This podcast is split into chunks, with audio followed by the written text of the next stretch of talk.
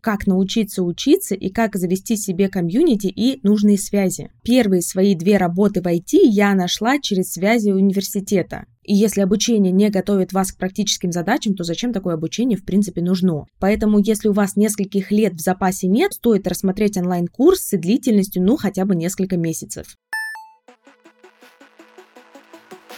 Это познавательный подкаст «Мама, я в IT», где мы говорим про изнанку мира IT и про то, как освоить IT-профессию без высшего образования. Актуальные вопросы, острые темы, полезные секреты, поддержка, инсайты и лайфхаки. Только ц.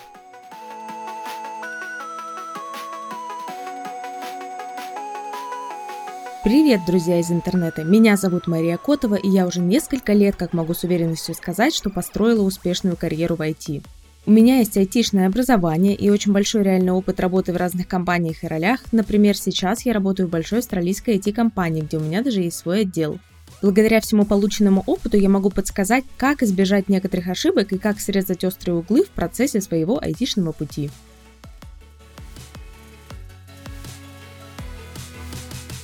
И сегодня мы обсудим вопрос, который волнует почти каждого будущего айтишника. А можно ли найти работу в IT без высшего образования? Если отвечать коротко, то да. В принципе, на этом все. Можно расходиться. Ставьте звездочки, подписывайтесь на подкаст на той площадке, где вы его слушаете. Ладно, шучу. Давайте разбираться так, как мы любим, с доводами и аргументами. И для начала мы обсудим, что дает высшее образование в принципе и образование в сфере IT в частности.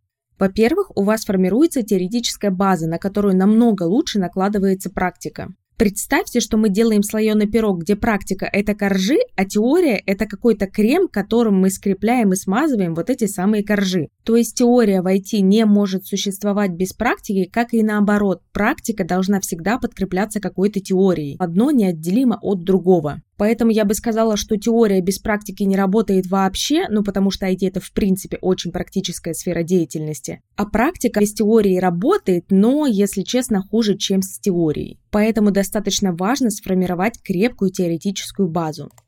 Что еще дает нам высшее образование? Оно учит нас учиться. IT-сфера – это отрасль, где для крутой карьеры нужно постоянно развиваться и искать новую информацию.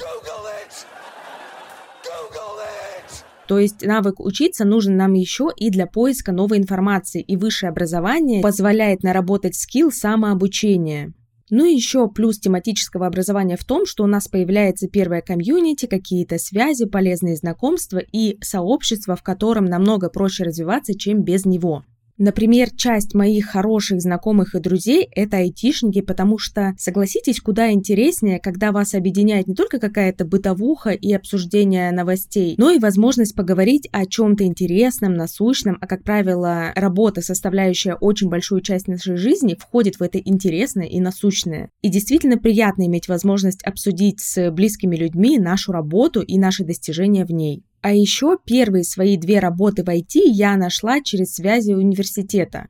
Я обращалась к двум своим преподавателям, чтобы организовать учебную практику, а они предлагали мне поработать в их компаниях. А что, так можно было, что ли? Опыт, на самом деле, очень интересный, классный, но в этом был, конечно, и минус, потому что, когда дошло дело до моего первого собеседования, я уже имела практический опыт за плечами, но понятия не имела, как проходить вот эту процедуру интервью, как отвечать на вопросы и вообще, что будут за вопросы, потому что первые два приглашения на работу звучали как «А ты не хочешь у нас поработать?» И я, конечно, соглашалась. Поэтому, когда дошло до собеседования в первый раз, ну, пришлось потрудиться и прокачать еще и этот навык. Высшее образование в сфере IT это в принципе классно, но давайте представим, что вам сейчас не 20 лет и даже может быть не 25, и времени тратить 4 или 5 лет на высшее образование у вас просто нет. Что делать в этом случае, как сформировать теоретическую базу, как научиться учиться и как завести себе комьюнити и нужные связи. Я бы сказала, что навык учиться у вас может появиться и просто, когда вы работаете на любых своих работах и получаете любое другое образование, не обязательно айтишное. А айтишную теоретическую базу и комьюнити можно получить на онлайн-обучениях и при вступлении в различные тематические каналы и прочие ресурсы, где люди объединяются по своей специальности, по профессии и интересам. Действительно ли онлайн-обучение сопоставимо с универским образованием? Я бы сказала, что да, давайте разберемся почему. Не будем забывать, что в универе достаточно много общих предметов. Я в свое время посчитала, и половину времени занимают непрофильные дисциплины. Это физкультура, ОБЖ, русский язык, конечно, который важен, но давайте честно, айтишнику он важен в наименьшей степени. А в зависимости от универа эти непрофильные дисциплины могут занимать не половину времени, а даже больше. Кроме того, если говорить о профильных предметах, то в университете их довольно много, они разносторонние, и часть этих предметов также можно пропустить на старте и восполнить при необходимости позже. Ну и вишенка на торте, не каждой современной IT-профессии, о которых мы с вами говорили в прошлых выпусках, учат в университетах. Сейчас в универах много специальностей по разработке, по бизнес-анализу и по проектному управлению, и на этом выбор часто заканчивается. Да, если хорошо поискать, наверное, можно найти большую часть популярных направлений, но хорошую программу по той же системной аналитике, по тестированию, по UI UX дизайну, по администрированию с большой вероятностью вы найдете в онлайн-образовании, а не в классических университетах. Скажу по секрету, люди находят работу в IT без высшего образования. Среди моих знакомых есть два ярких примера. Один парень поступил в университет на IT-специальность, нашел работу примерно после первого курса и бросил универ, потому что, ну, у него уже есть работа по профессии. Несколько лет он работал в российских компаниях, а потом переехал в Нидерланды и устроился в IT-отдел одного из крупнейших банков страны, и я считаю, это очень круто. Второй мой знакомый интересовался IT-сферой и версткой, когда еще учился в университете. В универе он, кстати, не доучился. И после того, как универ подошел к концу, а он остался без диплома, он начал ходить по собеседованиям и в какой-то момент нашел себе работу, ну, в IT. Сначала он был верстальщиком, потом постепенно развивался, и сейчас он является одним из ведущих фронтендеров в IT-компании. Но это примеры, которые, если честно, произошли не вчера, а N лет назад. Сейчас конкуренция среди новичков выше, да и ребята, которых я описывала в своих примерах, они уже несколько лет интересовались сферой IT и развивались в этом направлении самостоятельно. Поэтому, если у вас нескольких лет в запасе нет, а без хотя бы базовой теории сейчас шансы действительно ниже, стоит рассмотреть онлайн-курсы длительностью, ну, хотя бы несколько месяцев. В нашем деле главное этот самый реализм. Логичный вопрос, а как выбрать курсы, которые помогут наполнить вот эту базовую теорию и сделают это качественно и хорошо. Начнем с того, какие курсы мы не выбираем. Те курсы, которые продвигают лозунг с нуля до медла сеньора за два месяца, потому что мы с вами обсуждали, что медлом и сеньором можно стать только поработав практически на реальных боевых проектах. А если этих боевых проектов и практических задач у вас не было, то дальше джуна вы никуда не пойдете.